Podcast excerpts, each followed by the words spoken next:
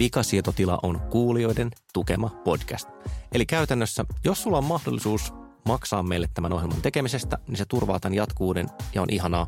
Saat siitä vastineeksi kaikkea kivaa, kuten chattailumahdollisuuksia, hieman sisältöekstraa ja ehkä tarroja, jos pääset sopivalle tasolle. Siis mene meidän kotisivuille vikasietoti.la ja löydät sieltä ohjeet, miten saadaan homman toimimaan.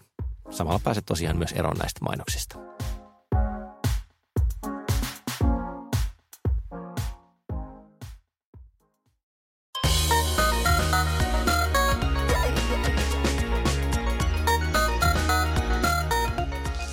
Ystäväsi vikasietotilassa tässä autentikoituvat juuri ja todistavat henkilöllisyydensä pankkitunnuksillaan. Puhumassa ATKn ihmeellisestä maailmasta ovat tällä kertaa studiossa intensiivisesti katsova Panu Räty. Hei kaikille. Ja intensiivisesti polviaan yhteen iskuttava Kari Haakana. 5206 68-026V. Ei, ei toimi, kokeilin juuri. Sekä partaansa intensiivisesti hivelevä Olli Sulopuisto. Me puhumme tänään siitä, että kun tuolla maailmassa lilluu niin paljon tietoa minusta, niin A, pitäisikö minun saada jotenkin tietää, mitä kaikkea minusta sillä on tallennettu, ja B, minkä takia se yleensäkään ei ole kaikki heti koko ajan saatavilla, vaan osa asioista on ikään kuin piilotettu siiloihin tahi anglismia käyttääkseni muurin takana puutarhassa. Mitä luulette, jos Googlelta kysyy, että kerro mulle kaikki, mitä musta tiedät, oi Google, niin kertooko se? Mä jossakin vaiheessa katsoin sitä Googlen tarjoamaa omaa tietosivua ja se oli lievästi pelottava. Siis nimenomaan se, että et, et mua vaivaa se, vaikka mä vapaaehtoisesti ja erittäin entusiastisesti käytän esimerkiksi Google Mapsia, niin, niin sehän träkkää kaiken siellä taustalla ja tietää, missä mä oon, on milloinkin. Niin se perinteinen yksityisen suojaamisen lähtökohta on se, että mitä vähemmän mä annan tietoa muille käyttöön, niin sitä parempi. Mutta tämä on niin kuin täysin vastakkainen sille, mitä tällä hetkellä tapahtuu. Pienimmätkin liikkeet niin, että sitten se ikään kuin lupaa, että, tietokantoihin. Että, että tota, okei, kerään paljon tietoa, mutta olen läpinäkyvä sen suhteen, niin sen takia se on okei. Ja se onkin läpinäkyvä, siis kyllähän se esimerkiksi Googlen oma tietosivu kertoo aika, aika selkeästi sen, että tämä tiedetään. No, no itse asiassa satuin tässä juuri tekemään erääseen aikakauslehteen artikkelia ja vaikka sieltä niin kuin Googlelta aika hyvän dumpin saa, niin, niin se ei ihan kaikkea – anna ladata siis niin kuin sille iisisti, että okei, niillä on siis joku, voi olla semmoinen web-käyttöliittymä, josta pääset näkemään asian, mutta niitä asioita et välttämättä saa ladattua. Esimerkiksi niillä on semmoinen todella pelottava, jos on Android-käyttäjä sivu, jossa näkyy, että mitä kaikkia sovelluksia on käytetty minäkin päivänä. Siis niin kuin totta kai se tavallaan tilastoi sen, sanon totta kai, koska pidän itsestään selvään, että kaikki mitä mä tietokoneella teen, niin lähetetään tuonne isovelille tarkasteltavaksi. Mutta tuo lienee kuitenkin niitä vähiten kiusallisia asioita, mitä sun historiastasi löytyy. On, on, mutta siis se on vaan esimerkki semmoista palvelusta, josta se ei anna jostain syystä mm. ladata itselleen niitä tietoja, vaikka tosi paljon kaikkea muuta sieltä saa. Siellä on melkein 30 tuotetta muistaakseni, muun muassa kaikki niin YouTube-videonsa ja kuvansa ja Gmailinsa spämmeineen. Se on hyvä siinä jotenkin erikseen luki, että, että tässä on niin kaikki Gmaili sisältäen roskapostit jostain syystä sai ladattua itselleen. Mutta kerropa, mitä kaikkea tuli vastaan? No, niin no ensinnäkään mä en, mä en kerro hakuhistoriastani yhtään mitään, koska...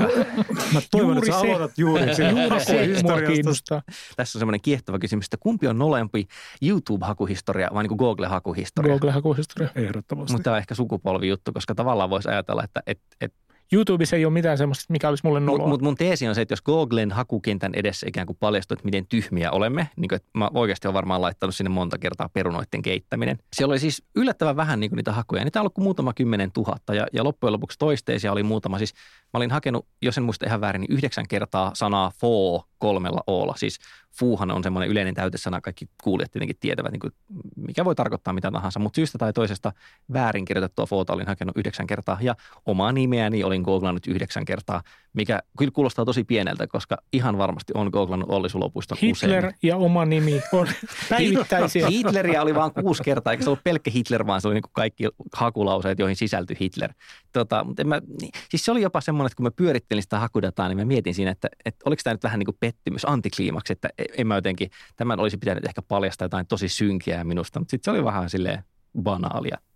No paljastuuko sieltä mitään jännittävää? Mitään, mitään Hitleriäkin jännittävää? No siis sähköpostien lukeminen oli ihan kamalaa, pikaviestihistorian lukeminen oli ihan kamalaa, koska siellä on siis viestejä ajalta, jolloin olen 18 ja 19, mutta myös ajalta, jolloin on niin kuin 36, mm, niin kuin nyt, että ihan yhtä ne on yhtä typeriä nyt, mutta jotenkin ne nuoruuden semmoiset jutut, niistä, niistä punostuu enemmän. Minkä takia Onko sillä mitään väliä, että Google antaa mulle mahdollisuuden ladata kopion omasta datasta, niin miksi se pitäisi tehdä yleensäkään niin? Ehkä se, että, että sä voit ladata sen omat tietos sieltä, niin se on, se on niin kuin yksi juttu, mutta se, että pystynkö mä kertomaan Googlelle myöskin tai, tai mille tahansa palveluntarjoajalle, jolle kertyy jotakin historiaa, käyttöhistoriaa musta, että että unohda tämä tieto tai älä käytä tätä tietoa tai poista tämä tieto. Siis tämä olisi niin kuin vielä tärkeämpää. Se edellyttää toki sitä, että mä pystyn tarkastelemaan sitä omaa käyttöhistoriaani tai omaa dataani, mutta että sitten myös niin kuin se, että se on kahdensuuntainen tie, että sellaista, mä siitä mm, jotain. Sellaista optiota Google ei taida tarjota. Sieltä pystyy pystyy niin jotenkin siis... pois kaikki.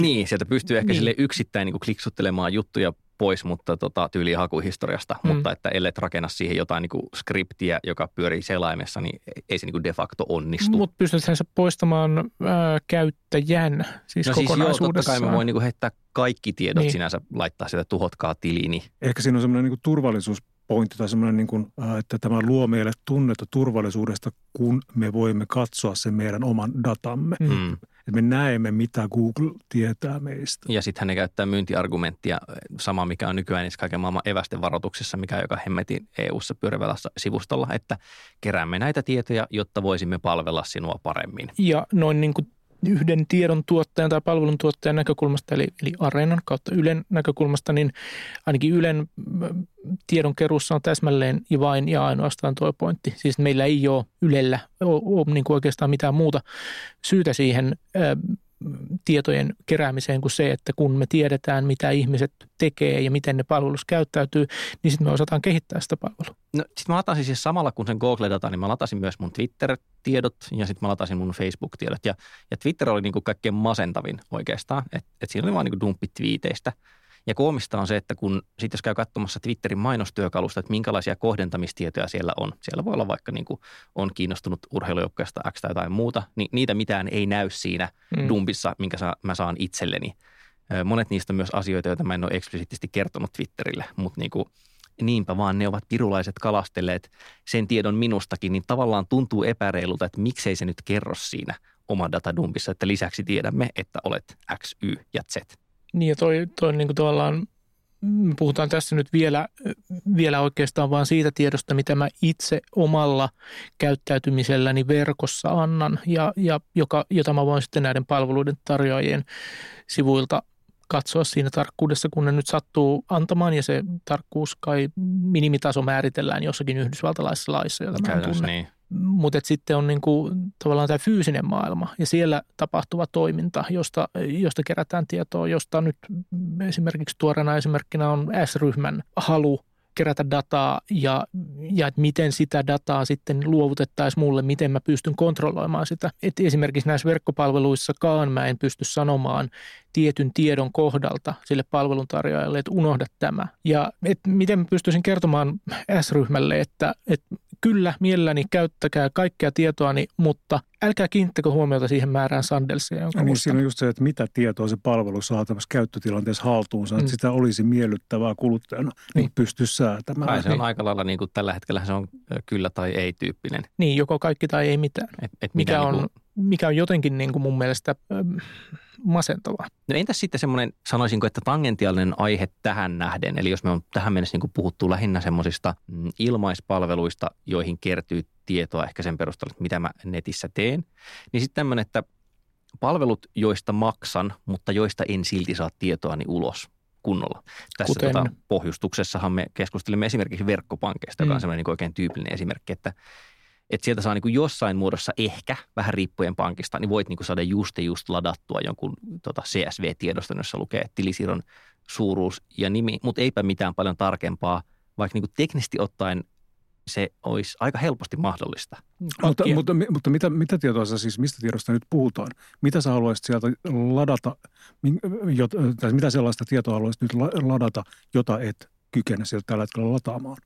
Siis mun, mun mielestä äh, tavallaan toi jälleen kerran se, että mä pystyn pankista lataamaan jonkun CSVn, täyttää sen minimin, eli että mä saan oman tietoni. Mm, Kun sen taas, sieltä pystyy nyt niin, jakama, mutta, oh, mutta, lataamaan. Mutta että minkä takia pankki ei tarjoa mulle sellaista tiedonjalostusta, että, että se paitsi, että se antaisi sen CSV, niin se antaisi mulle vaikka ympyräkaavion siitä, että 15 prosenttia käytössä olevista kuukausivaroista on mennyt tänä vuonna kahviin. Näppäränä herrana sä voit tehdä sen Excelissä.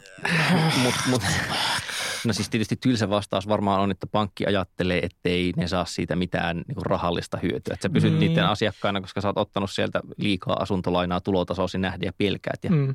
joka yö ja kammoksut sitä tilannetta, joten niin kuin, tavallaan se, että mitä lisäpalveluita sä saat, niin se on niille ihan se sama. Totta kai siis se ei, se ei niin kuin tuo niille, niille lisärahaa ja tätä tarvetta täyttämään. Esimerkiksi Yhdysvaltain markkinoilla on semmoisia toimijoita kuin Mint, joka, joka tekee juuri tällaista duunia ja meilläkin on ollut muutamia yrityksiä, jotka on mennyt tähän suuntaan, mutta ne on, niiden toiminta on ainakin yksi tämmöinen yrittäjä kompastui siihen, että, että pankit ei halunneet tehdä yhteistyötä, ne ei halunneet avata minkäänlaista rajapintaa tämän kaltaisen itsenäisen yrityksen suuntaan. Millä tavalla sitä perusteltiin? Muistatko sitä? Mun mielestä se, tästä on jo useampia vuosia, mutta, mutta muistaakseni oli, vedottiin kaikenlaiseen tietoturvaan. Niin, tietoturva on varmaan se. Tota, mä jotenkin ajattelen, tai siis kuvittelisin, että, että pankkien IT on semmoinen tulhuhenkinen lonkerohirviö, jota ei pidä mennä tökkimään, koska sitä ei ikinä tiedä, mitä sitä tulee. Esimerkiksi eh, käyttämässäni pankissa, jota en nyt tässä mainitse nimeltä, niin siellä mun mielestä pystyy selailemaan niin kuin verkkopankissa tilitietojaan ilmaiseksi mitä ikinä kolmen kuukauden tai kuuden kuukauden päähän, ja sitten se maksaa.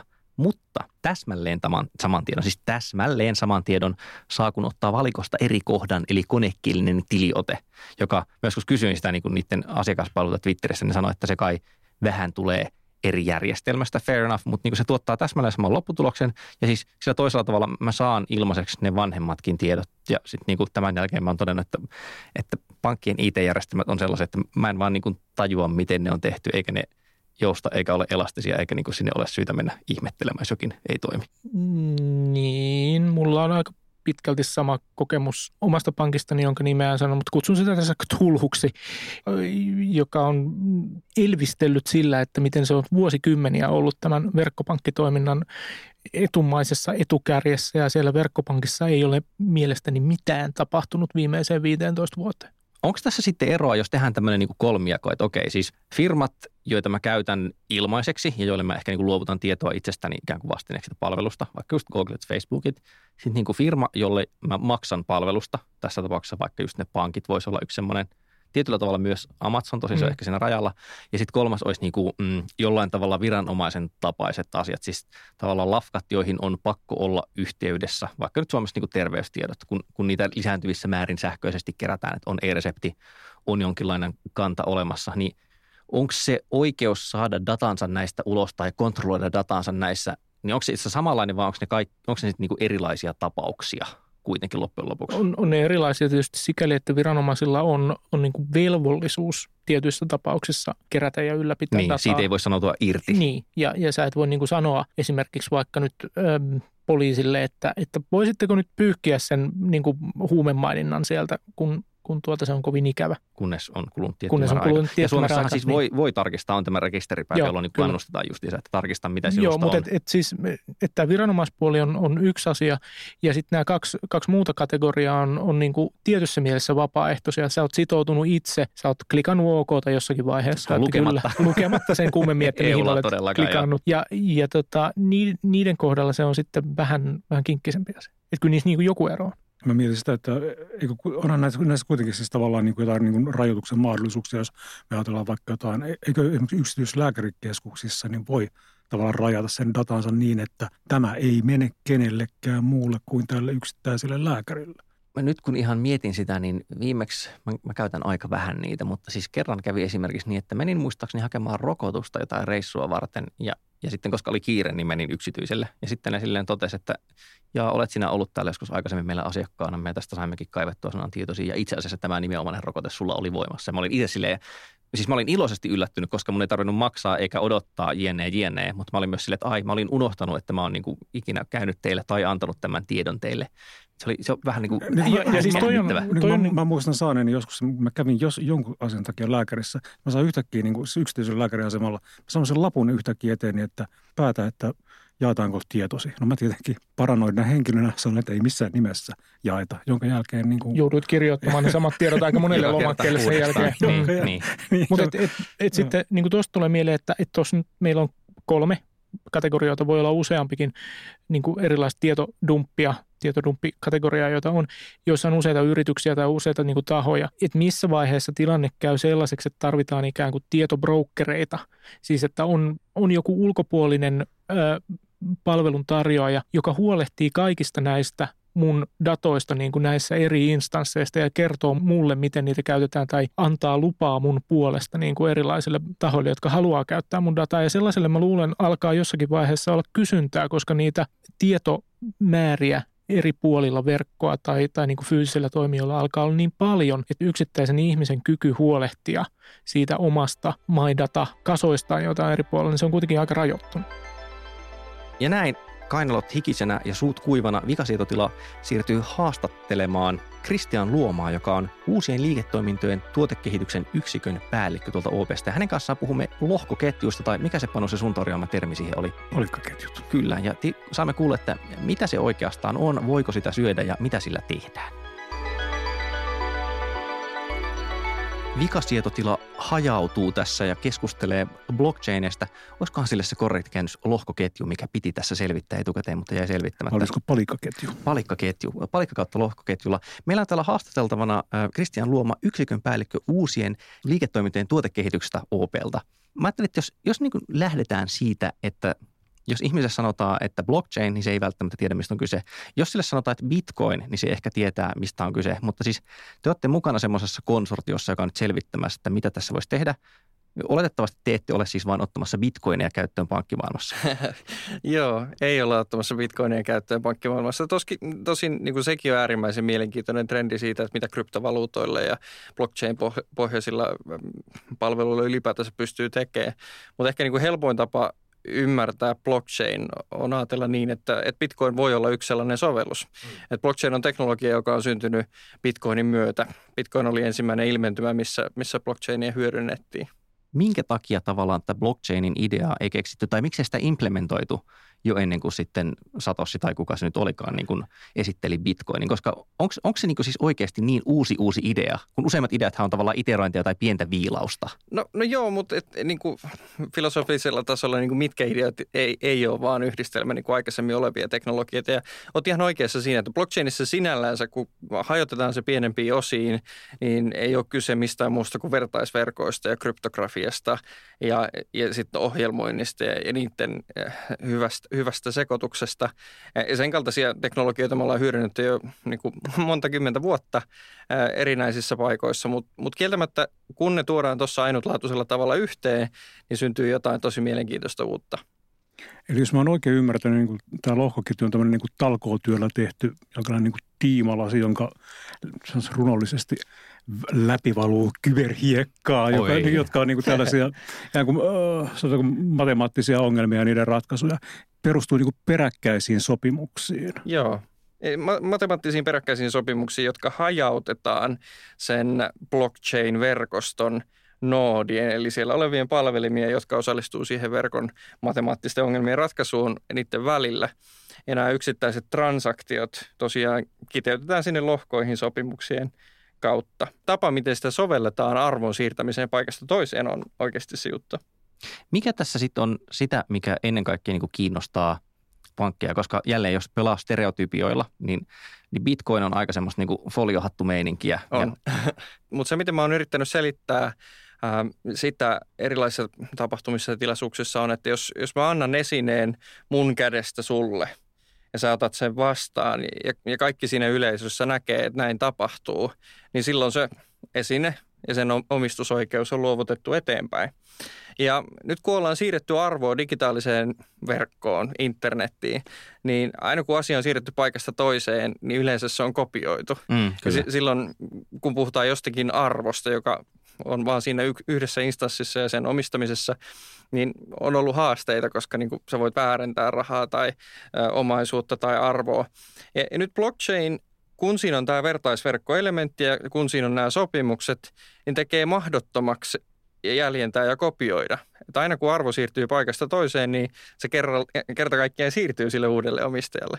Eli siinä on se ajatus, että niin kuin jokainen sopimus lisää ikään kuin uuden kerroksen niihin edeltäneisiin kerroksiin. Joo. Ja tätä myötä se syntyy ikään kuin se luottamus. Joo.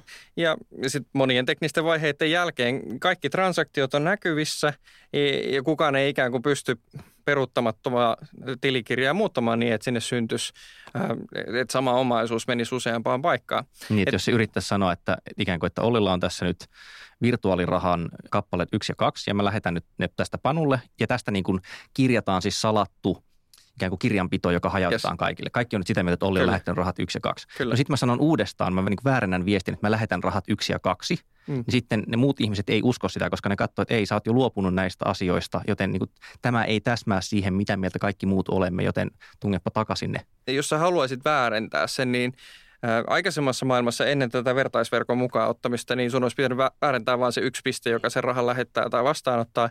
Mutta mut tässä kun se tilikirja hajautuu, joutuisi menee joka paikkaan, jossa se, tilikirja on olemassa. Ja tulee mahdottomaksi väärentää sitä useampaan paikkaa. Eli ajatus on siinä, että, että nyt kun siirrytään tähän niin palikkaketjuteknologiaan, niin silloin ei tarvita ikään kuin varmistajaa, jotain yksittäistä tahoa, joka varmistaa tämän niin kuin transaktion. Just näin.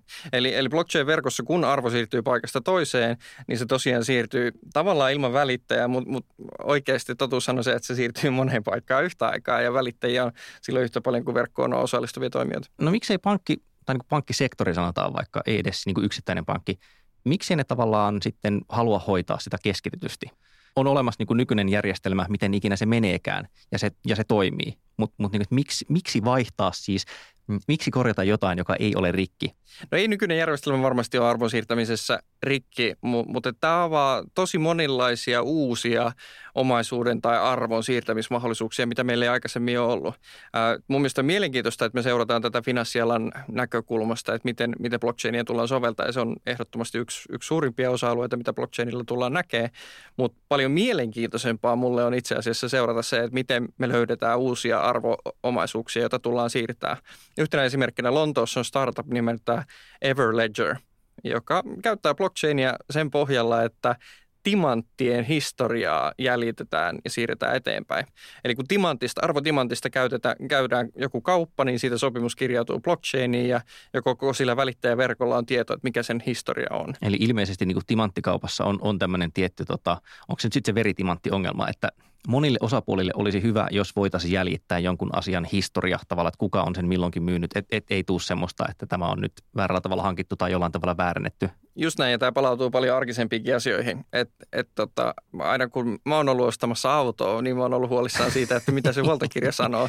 Kyllä. Ja totuus on ehkä se, että mä en ole voinut sitä aukottomasti todistaa itselleni, mutta mut blockchain palvelee just tämän kaltaisissa äh, tapahtumissa hienolla tavalla, että jos, jos me pystytään luoda, luomaan järjestelmiä, jos, jotka on hajautettu, jossa jonkun omaisuuden tai arvon historia on aukottomasti selitetty, niin silloin me pystytään tekemään siitä paljon luontevampia johtopäätöksiä myös. Minkälaiset ne suorat edut siitä käytännössä on? Jos blockchainilla korvattaisiin vaikka perinteinen tilisiirto, niin ne olisi äärimmäisen rajalliset ne edut. Et nykyinen tilisiirto on tehokas tapa tehdä tilisiirto, niin kauan kuin toimijoiden välillä on luottamus. Et siihen blockchain ei ole ainutlaatuinen ratkaisu, ähm, vaan esimerkiksi suurin osa näistä ähm, tilisiirtoista pank- pankkien välillä tai, tai rahansiirroista maasta toiseen perustuu eräajoihin – Mm, Jos niitä eräajoja nopeuttaisi, niin, niin silloin päästään nopeampaan niin, infraan. Kyllä, teknisesti ottaen ei ole mitään syytä, että ne menisivät kerran 24 tunnissa, miksi ne menisivät niin. vaikka kerran tunnissa sinänsä. Ja, siksi, siksi mun on tosi vaikea uskoa siihen, että blockchain on se disruptio, joka niin rahansiirtoon vaikuttaa. Tässä itse asiassa onkin niin kuin semmoinen asia, mitä me just etukäteen mietittiin, että jos nyt kuvitellaan, en tiedä mikä se aikaväli olisi, 5 tai 10 vuotta, sille ei ole väliä, mutta siis että ollaan semmoisessa tilanteessa, jossa finanssisektori on ruvennut käyttämään jotain sovelluksia, niin tuleeko se niin kuin näkymään tavallaan asiakkaille ensin vai onko se kaikki semmoista esiripun tapana, takana tapahtuva, että me ollaan niin vaihdettu moottorin osat toisenlaiseksi, mutta ikään kuin se, että mitä sillä silti tehdään, on vähän samantapaista. Äärimmäisen hyvä kysymys. Nyt ollaan mun mielestä niin kuin ytimessä siinä, että, että, että niin kuin, joo, Bitcoin on hyvä ilmentymä, siitä on helppo keskustella ja siitä on hyvä aloittaa keskustelua ja se on, niin kuin sanoit, niin vähän folio, foliohattujen touhua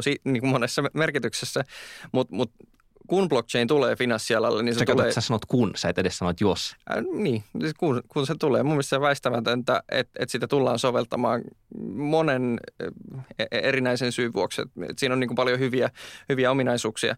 Mutta kun se tulee, niin se tulee nimenomaan pääsääntöisesti korvaamaan erilaisia taustaprosesseja. Ja silloin varmaan puhutaan niistä taustaprosesseista, joissa on pitkiä etäisyyksiä. Et me ollaan itse asiassa nähty jo jonkunlaista kaupallista menestystä silloin, kun puhutaan remittanssista. Mitä, mitä on remittanssi? Remittanssi on, on niin kuin, tyypillisesti, jos, jos täällä etätyötä tekevä henkilö lähettää kotiin Intian rahaa, niin, niin silloin hän joutuu käyttämään jotakin muita, muita maksujärjestelmiä kuin meillä Euroopassa oleva SWIFT tai, tai vastaavaa, jossa käyttökustannukset saattaa olla poskettoman kovat. Että jos mä lähetän palkkani kotiin Intiaan, niin saatan maksaa 20 euroa tai 30 euroa siitä, että se raha menee perille. Ja sen kaltaisissa sovelluksissa se, se säästö, mitä blockchain tuo, on oikeasti relevantti jo nyt tänään. Minkälaisia nämä muut käyttöalueet sitten on? Mä lukenut, että, että tällä hetkellä on kehitteillä esimerkiksi lohkoketjun perustuva tämmöinen maailman kansalaisuus, musiikin nettijakopalvelu, jos näkyy suoraan, että kenelle se maksettu korvaus menee. Joo, tämä on varmaan niin se syy, miksi me hypetetään blockchainista. Ähm, et paitsi, että se on vähän vaikea, vaikea tarttua, niin sen sovelluskohteet on, on yleiskäyttöisiä. Et mä oon monesti puhunut siitä, että, että ei oikeastaan ole mitään, mihin sitä ei voisi käyttää, koska niin kuin kyse on pohjimmiltaan siitä, että se on arvonsiirtoverkko. Ja, ja kaikkialla, missä sovitaan jostain tehtävästä tai siirretään arvoa, niin ne sovelluskohteet on siellä. Mutta mut sitten samaan aikaan niin kuin yhtä relevantti kysymys on, että mihin sitä pitäisi käyttää. Blockchainiin nimenomaisesti sellaisena kuin se perinteisesti ymmärretään, niin liittyy 7-6 attribuuttia, mitkä tekee ja määrittelee, että mitä se on. Siihen liittyy se hajauttaminen, siihen liittyy se, että, että, että sitä tuotettua tietoa ei enää sen jälkeen, kun se on, se on lohkoketju ja tilikirjaan kirjoitettu, niin voi muuttaa ja, ja, ja monta muuta asiaa. Ja mä, mä uskon, että, että sitä pitäisi soveltaa vaan niihin kohteisiin, missä tarvitaan kaikkia niitä kuutta seitsemää erityispiirrettä, mitkä siihen liittyy. Että just tuo esimerkki rahan siirtämisestä pankista toiseen nopeammin, niin siihen löytyy tunnettuja ratkaisuja, jotka ei vaadi kaikkea sitä kompleksisuutta, mikä blockchainiin liittyy. Onko, jos, jos niin ajatellaan, että semmoisia asioita, mitä tota tässä konsortiossa, missä OPkin on mukana, on ja mitä siellä testaillaan, niin onko ne ikään kuin teknisesti – no melkeinpä triviaaleja, että enemmän on kyse siitä, että nyt meidän pitää sitten sopia pelisäännöt ja niin kuin miettiä, miten se toimii siis juridiikan ja kaiken muun kannalta, mutta sinänsä me voitaisiin niin koodaa klientit suht nopeastikin siihen kondikseen, mitä tarvitaan. No joo, kyllä se enemmän tietysti on, on niin. Sama hengenvetoon täytyy kyllä todeta, että, että kun lähtee luettelemaan maailmasta ihmisiä, jotka ymmärtää oikeasti blockchainia, mitä, mitä se teknisesti. En, en, en, enkä mäkään uskalla niin kuin, niin kuin ilmoittautua siihen. Mä sanoisin, että niitä on alle tuhat ihmistä, kun laskee kaikki startupit, kaikki pankki, pankkiyhteisöt ja kaikki toimijat, jotka tekee niin kuin oikeasti sillä töitä, niin puhutaan alle tuhannesta ihmisestä tällä hetkellä tällä planeetalla. Ja varmaan niin kuin ne, jotka opiskelee nyt peruskoulussa, niin ne tulee niin kuin opiskelleeksi jossain vaiheessa ja ymmärtävät sen paremmin kuin minä siinä vaiheessa, Mut, mutta tota, mikä se alkuperäinen kysymys, kysymys oli? se, että olisiko se ikään kuin teknisesti mahdollista toteuttaa jo nyt, ja Joo. hidaste on se, että meidän pitää nyt sopia pelisäännöt, siis tavallaan kaikki se muu siinä ympärillä. Joo, mutta ja, ja olennaista on just, just se, että tällä hetkellä me, me harjoitellaan ja, ja pohditaan sitä, että mitkä on ne dokumentit, mitkä on ne sopimukset, mitkä siirtyy siellä verkossa. Et, et niin kuin sanottu, niin tämä pohjautuu moneen teknologiaan, jotka on jo, on jo tunnettuja, esimerkiksi P2P-verkot ja, ja niin kuin nämä digitaaliset allekirjoitukset. Ja juuri näin, että et sit, miten sitä sovelletaan – miltä näyttää trade finance tai miltä näyttää bond, kun, kun niitä pistetään, pistetään sitten tämmöiseen blockchainiin. Et sellaisia asioita siellä, siellä määritellään. No Voisi kuvitella, että pankkitoimialallekin niin kuin tunkee niin kuin tämän myötä niin jonkinlaisia toimijoita, joiden niin kuin, ikään kuin toiminta hyöryy tämmöisten niin kuin perinteisten niin kuin rajojen yli. Yksi, yksi parhaista käyttötapauksista, mitä mä oon nähnyt nyt blockchainille viime aikoina, oli, oli tällainen startup, startup Lontoossa nimeltä Tallystics – jonka ideana on se, että he tekevät laskutuspalvelun ja samalla kun se lasku menee blockchainin läpi vastaanottajalle, niin se rahoitetaan. Ja syntyy tavallaan niin kuin, okei, okay, siihen on tunnettuja liiketoimintamalleja, mutta, mutta se yhdistää niitä uudella tapaa. Ja onko, onko se finanssitoimija, se yritys, joka, joka sitä laskutuspalvelua sitten tar- tarjoaa tai rahoituspalvelua? Ähm, sillä pystyy tehostamaan aivan uskomattoman paljon niitä prosesseja, mitä tällä hetkellä tehdään paperilla ja kynällä ja, ehkä osin digitaalisilla järjestelmillä. Että et toi rajaveto tulee olemaan entistä haastavampaa, se on varmasti niin. Vaikuttaako sun mielestä todennäköiseltä, että jälleen jos katsotaan se joku X vuotta tulevaisuuteen, lähitulevaisuuteen, niin onko ne isoimmat, suosituimmat, levinneimmät, tärkeimmät blockchain-sovellukset, tuleeko ne etabloituneilta tekijöiltä, kuten just vaikka pankit, vakuutusyhtiöt, vai onko niin jotenkin tilaa semmoiset tosiaan, että joku luntolainen startup tai, tai tota San Franciscossa kallista vuokraa maksava kolmen hipin joukko pystyy... Tai Helsingissä. Tai Helsingissä. En mä halua, en mä halua niin. dumaa Helsinkiä, ei ole kyse siitä. Mutta mut on vähän niin kuin kaksijakoinen kysymys sinällänsä, että – että syntyykö ne isot ilmiöt isojen toimijoiden välisellä sopimuksella. Esimerkiksi Swift, Visa, Mastercard, kaikki nämä toimijat tutkii blockchainia ja, miettii sitä, että miten niitä voidaan, voidaan hyödyntää. R3-yhteisö, jossa me ollaan, niin on äärimmäisen voimakas taho keskustelemaan näistä perinteisistä finanssisovelluksista ja niiden, niiden uudelleenmuotoilusta blockchainin avulla tehokkaammaksi tai, tai, tai nopeammaksi toteuttaa. Niin siinä on mukana tämän kolman Sachs ja Deutsche Bank ja Credit Suisse ja tämän tyyppisiä, jotka on aika kaukana niistä niin kuin kolmen folihattu. Puhallettavalla patjalla siellä jossain tota, missionissa asuvien hippien jo startupista. Kyllä. Joo, mutta mut, mut, jos, jos palaa siihen, että niinku miten ne ilmiöt syntyy, jotka me nähdään, niin ne, ne ilmapatjalla makaavat kolme ihmistä siellä San Francisco reunamilla, niin niiden on pakko lähteä hakemaan sellaisia innovaatioita ja ideoita, jotka on nykyisten sovellusten ulkopuolella – monella tapaa. Että et olisiko uskottavaa, että me nähtäisiin koko maailman rahaliikenne menevä johonkin muualle kuin, niin kuin nykyisten niin, toimijoiden niin aivan, kyllä. ulkopuolelle, niin emme siihen usko. Mutta mut sitten joku tällainen sovellus, joka saattaa tehdä jostain elämäalueesta merkittävästi parempaa, on se sitten timanttien omistaminen, jossa tällä hetkellä olevat ratkaisut ovat olleet tosi keskinkertaisia, niin sellaisia saattaa syntyä ja tulee syntymään.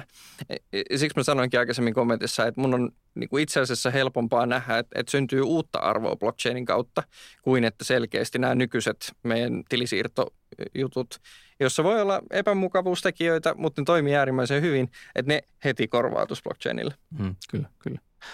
Hei, todella paljon kiitoksia tästä, Kristian Luoma. Tämä oli, tämä oli erittäin kiinnostavaa, koska me ehkä keskitytään välillä liikaa semmoiseen tutkimuskautta kuluttaja-aiheeseen. Nyt on niin mukavaa kurkistaa sinne eh, jättiläisten puolelle, että mitä siellä oikein tapahtuu ja mitä siellä ajatellaan. Kiitos. Paljon kiitoksia. Kiitos.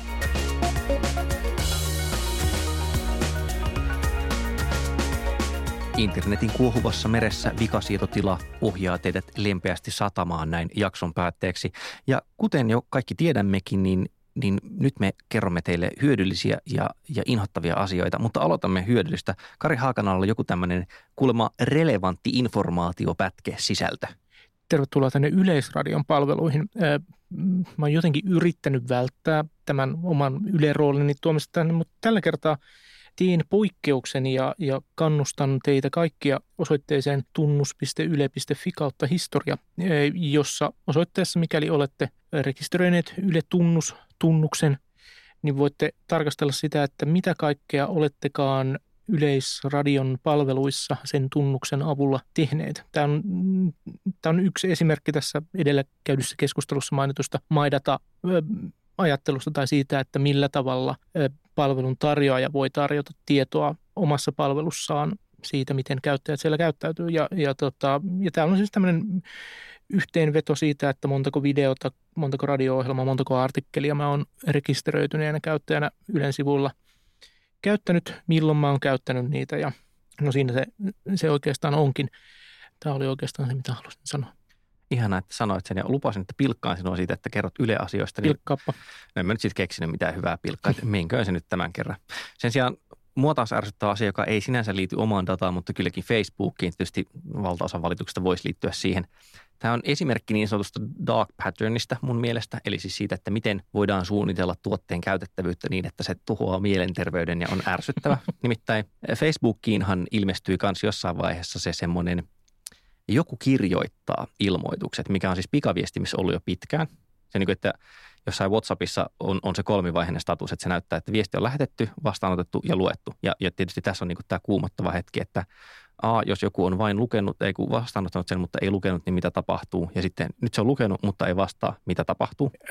Sellainen välihuomio tässä, että kahden teini-ikäisen lapsen isänä tämä toiminto on A, elintärkeä, B, raivostuttava. Kyllä, mutta vielä raivostuttavampi on se, että Facebook harrastaa sitä nykyään siis kommenttien siis statuspäivitysten kommenttikentissä, jo, eli sinne ilmestyy semmoinen niin kuin harmaa notification, että joku kirjoittaa, mm. koska sen ainut funktiohan sanoo, että älä mene nyt pois, Pysy jää tässä. vielä odottamaan. Ihan kohta joku kirjoittaa tänne jonkun todella hyvän kommentin ja sitten niin kuin puolet ajasta kukaan ei ikinä, en mä tiedä, ne ei paina enteriä.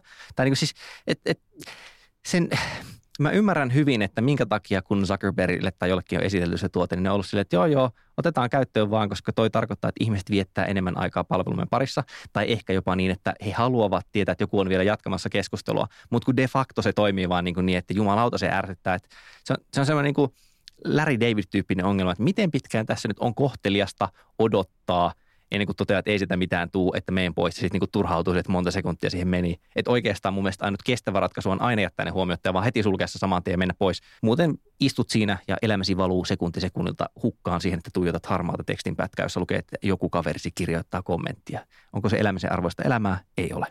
Panu, ATK, sehän helpottaa automaattinen tietojenkäsittely elämää. Kuinka se helpottaa tällä viikolla sitä?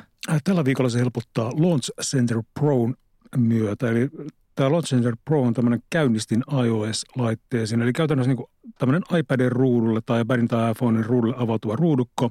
Esimerkiksi iPadille niin se on parikymmentä neliötä ja sä voit sijoittaa niihin sovelluksia, sovellusryhmiä tai toimintoja, joilla sä ohjaat niitä ohjelmia. Eli yksinkertaisimmillaan toimii tämmöisenä helppona ohjelmien käynnistäjänä. Mutta tämä Center tukee niin kuin laajaa valikoimaa erilaisia iOS-ohjelmia. Siis löytää ne sovellukset, jotka laitteeseen on asennettu. Eli tehokäyttäjälle tässä on kiinnostavaa tämmöiset suorat toiminnot, että sä voit halutessa ohjata suoraan muita sovelluksia siitä Launch Centerista. Eli vaikkapa avata uuden tekstinkäsittelyohjelman sivun tai jonkun tietylle ihmiselle suunnatun viestin. Ja näitä toimintoja voidaan ajastaa, automatisoida ja niin edelleen. Eli ohjelma voisi esimerkiksi ajastaa twiittejä tai mitä nyt käyttäjä haluaakin. Eli hyvin helppokäyttöinen ohjelma. Että vaikka tämä ohjelma sopii kenelle tahansa, niin tehokäyttäjät voisivat räätälöidä sitä niin kuin sillä niin kuin esimerkiksi iPadinsa toimintaa hyvinkin pitkälle. Et mä oon laittanut itse Launch Centerin jotain Oletko laittanut VI-tekstieditorin sinne? Mä laitan sinne esimerkiksi Python-skriptejä, eli mä voin niin kuin tehdä yksinkertaisia skreippauksia niin kuin suoraan iPadilta. Koska Ja miksipä ei? Niin, koska miksikä, miksi niitä ei käyttäisi, jos se kerran on mahdollista, hyvät ihmiset. Et, tota, et, mutta vaikka näitä ei, kaikkia tämän ohjelman tai sovelluksen toimintoja ei käyttäisikään, niin tämä lisää kyllä niin kuin iPhone ja iPadin käytettävyyttä erittäin paljon. Suosittelen lämpimästi. Hyvä. Ja nyt kun lämpimät suosittelut on saatu, niin laulamme Seireenien laulun vikasietotilan lopuksi. Kari, kerro meille, mistä ihminen löytää yleistä lisää tietoa vikasietotilasta. Olen mykistynyt, enkä pysty puhumaan seuraavaan kahteen vuoroon. Resitatiivin vuoro. Heitä uudestaan. Ää, mikä olikaan kysymyksessä? Jos haluaa tietää, mistä tässä jaksossa puhuttiin ja linkit ja muut, niin mitä pitää tehdä? Yle.fi kautta vikasietotila. Loistava. Jos haluaa lähettää palautetta meille, Panu, mitä pitää tehdä? Olisin toivonut, että Kari olisi laulanut, laulanut tuon äskeisen. Musta on parempi, että ei, ei laulanut. Ehkä minäkään en laula. Eli meille voi laittaa sähköpostia osoitteella vikasietotila.yle.fi ja Twitteristä meidät löytää hashtagillä vikasietotila. Ja kyllä, ja mä sanon yhden sanan, ja se sana on iTunes. Tämä tunnusmusiikki on Juha Jaakkolan käsi- ja jalka-ala. Ei mä käytin sama vitsi viimeksi, ei se haittaa. Mutta siis ensi viikolla puhumme taas seuraavista ATK-asioista. Moi moi!